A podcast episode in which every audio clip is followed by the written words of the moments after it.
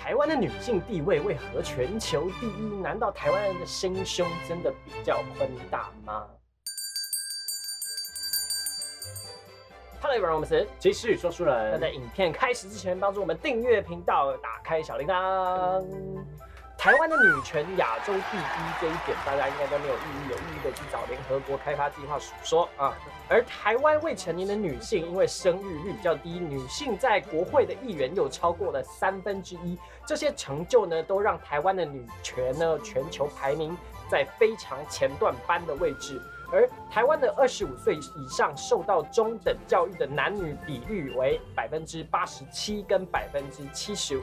而两性受到教育的程度因为差异不大，相比之下，在邻近的韩国，男性受到中等以上的教育高达百分之九十一，但是呢，女性则只有七十九。对比台湾高哎，对，可是它这个比例是就是男生还是会比较多对对对对对对对哦。然后这件事情在以开发国家而言是比较奇怪的哦对男女比例，因为你应该要差对对对对，才才是对。那以这个数据呢，就显示了重男轻女的历史包袱在韩国的情况跟台湾比还是比较严重的。被认为民主国家表率的美国呢，性别平等指数竟然是全球排名第三十八。主要原因呢，是因为美国未成年少女的生育率较高，把美国的排名大幅往下拉。而另外呢，美国的女性国会议员所占的比率只有百分之十七，在国际上非常不够突出。而这件事情，我在看《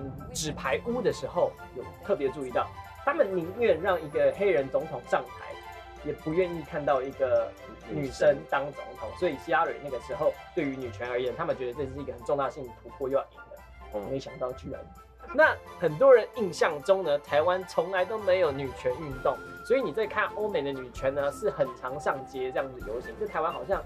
没有看过，就是、嗯对，几乎没有。其实呢，台湾呢是有的，哦只是这些事情是发生在我们出生的时候，所以那个时候台湾女性主义的运动非常的热烈，在一九七零年代跟蓬勃发展的台湾社会运动一起崛起。取得一部分女性主义的阶段性进步。那范宇呢，他又将台湾的女性主义分成四个时期，哦那个三加十一那个对，就是我们三加十一那位。哦，我觉得他蛮惨的，就是他好像在女性主义这个研究上做了许多的贡献，嗯然后结果他的成名战士。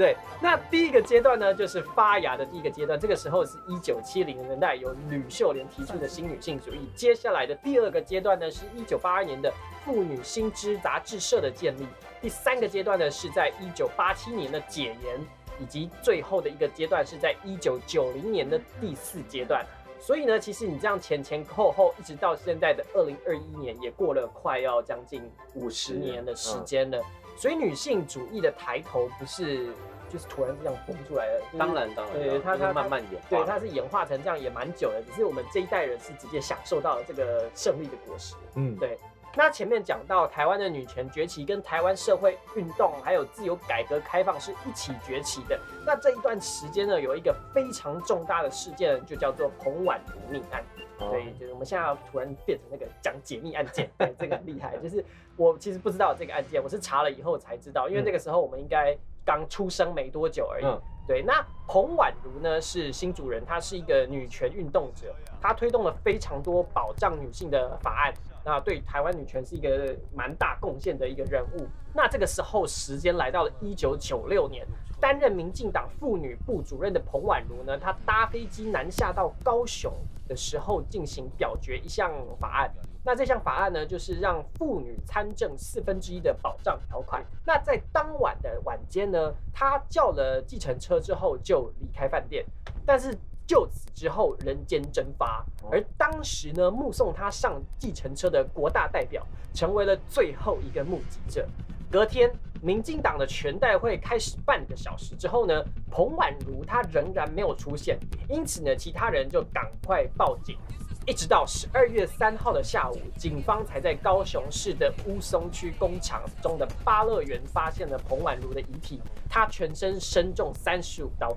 多处集中在她的背部，而且伤口深入胸腔，甚至还把右眼的眼球挖掉，全裸弃尸。哎，这很可怕哎。我想到那个开膛手杰克，哎，而且他就是从后面被偷袭，对对对，嚓嚓嚓嚓嚓，三十五刀哎。对啊，嗯，然后到底有多恨？然后就是他被砍完应该就死掉，你还挖人家眼睛。所以我在想说，那种极端的呃丑女的男生，好像在各个时代都有。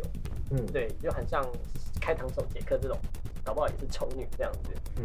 从彭婉如的伤口发现呢，几乎全部都集中在她的背部左右肩胛骨，而且呢，刀伤的斜度几乎一致，再加上彭婉如的手上有挣扎过的痕迹，代表她是曾经有抵抗过的，因此呢，怀疑被弃尸的地点应该是第二现场，而凶器呢，则应该是水果刀。在一九九六年的十二月四日，专案小组在现场采集，发现有部分有槟榔渣、烟蒂以外，还有不完整的血掌纹以及部分不完整的指纹。另外，在东港大桥下呢，也发现了彭婉如的遗物，包括了她的名片还有皮夹。但是呢，歹徒都利用塑胶袋给包住，所以呢，比对资料库后来没有吻合的对象。那针针对一男服役的指纹建档呢，也没有吻合的对象。因此呢，凶手被怀疑他没有当过兵，也没有计程车驾照。那到了十二月十日呢，专案小组在清查周围的监视器，发现说，在一个美容院的门口监视器发现有一辆旧型的福特天王星计程车。那在经过两道玻璃的折射之后呢，投射在附近饭店店家的玻璃上呢。有锁定了一台计程车车辆，因此呢，就锁定这台计程车作为线索去调查。透过那个鉴识专家李昌钰博士呢，他们将画面送到 NASA 去解析，希望能够查出车牌号码。但是呢，由于影像实在太过模糊，只分辨出一个车牌的第一个字 Y，因此呢，这个福特天王星还有车牌 Y 就成了这个案件的最重要的两个关键线索。嗯。那在一九九七年的三月二十日呢，经过计程车车号的还有车牌的锁定还原，终于拼凑出可能的车牌号码。结果呢，一查居然发现这台车就只是一台赃车，而且呢，在命案前一天发生的当晚就被偷了，在三天以后就被发现自撞在高平大桥，而疑似的偷车贼也惨死于车中，遗体也被火化。因此呢，这辆赃车也很快就被报废了。唯一的线索就此断掉，也成为了悬案。当时呢，对凶手的悬赏金高达了台币两千两百万。开车的那个绝对不会是凶手。对对，一定不是凶手。嗯，因为他干嘛自撞，然后干嘛？对，就是一个会被烧背锅的，然后自撞。我觉得要起火燃烧，呃，几率不高。除非你真的是要撞到什么油箱引擎，然后还这个过热着火才会整个烧掉嘛。这就摆明就是，所以他们才继续在悬赏，嗯嗯，因为他们都觉得说不会是那个人当。对对对，而这个悬赏金额呢是在台湾史上的第三高。嗯，对，他可以做到说拿一个替死鬼，而且是人的尸体去做这件事情的话，对对对，我觉得他应该来头不小。搞不好他推动这个法案挡到了其他人的。财入或者是权益，对对对对，然后就被弄掉这样子。嗯嗯嗯嗯而在一九九六年的十二月二十一日呢，全国的妇女连线在立法院召开一二二一女权火照夜路大游行前记者会，他们宣誓呢，女人要权利，不要暴力。并且对政府要求提出期限内要破案，宣告说呢，有超过一万五千名的台湾留学生透过网络联署呢，将十一月三十日定为台湾女权日，以纪念彭婉如对台湾女权的促进发展的所做的努力。同时呢，在社会跟舆论的压力下呢，立法院在一九九六年三读通过《性侵害犯罪条例防治法》修正案。那《性侵害犯罪防治法》呢，也在一九九七年公布实施。那教育部呢，也从一九九七年开始呢，成立了性别教育平等委员会，规定学校教育必须要有教导两性平权这件事情。所以我们的国小教材才会教这些。我们小时候才都要上说健康健康课、健康教育里面就会爽课爽课，就是我们终于有一堂是不。用什么国因素理啊，在那边弄。那也在一九九六年成立妇女保护中心，在设置了二十四小时的妇女保护专线，叫做婉玲专线。那当然呢，这整起事件对台湾女性地位的影响不只是因此而已，还有很多其他人的努力下才有今天这个成果。所以你这样子看下来，你会发现这个来来回回已经过了五十年的时间了。所以我们这一代的年轻女生会觉得说，哎。女生的地位跟男生一样是很正常。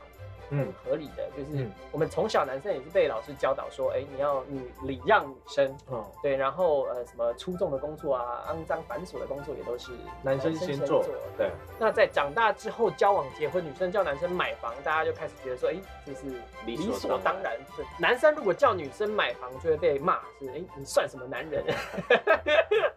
那相比之下，你就发现，哎，在台湾男生轮班爆肝到死，可能连那个台北市的一间房都买不起。嗯，对。但是女生呢，呃，她如果长得漂亮、身材好，就是直播露个奶、挤一下沟，她那个两下新三社，那个干爹就会源源不绝的斗内而来。我觉得台湾目前社会上对女性的礼遇，已经真的是国际上最高了。嗯，你看最惨的那个印度。他们真的很可怜，然后中东国家，他们十几岁就要被嫁出去，对对对，因为他们会觉得在在家里就是一个负担。对对对，我之前交了一任女朋友是来自墨西哥，她当时跟我讲一件事情是，呃，我在未来不会遇到什么工作上的求职上的困难，然后因为我是男生，我当下听到的反应是，哎啊，这有关系吗？就是在我我是我是台湾人嘛，所以我的认知上就会觉得说，哎，求职困不困难跟你是男生跟女生这是有连结上的嘛？在我的认知是没有嘛？可是对他们而言呢，这是影响很重的。嗯，他们的男生跟女生的求职之间的差异是真的有很大的差异。你如果是女生，你可能求职上所受到的限制是比较多的，你可能就是只能做那些比较。呃，要外表的工作，服务业啊，劳劳劳动，对对对对，你想做那种资深或者是说真的有专业性质的工作，同一个求职者，一个是男生，一个是女生，你可能你是女生，你就是被刷掉的那个，哦，所以他们那边是这样的，所以我就是觉得说，哎，竟然是真的有差，所以我才会发现说，原来我们这边的女性地位是真的比较高，比较高的。对，那各位观众，你们有遇过什么女权自助餐的情况吗？在底下留言告诉我们我们下部影片见拜拜。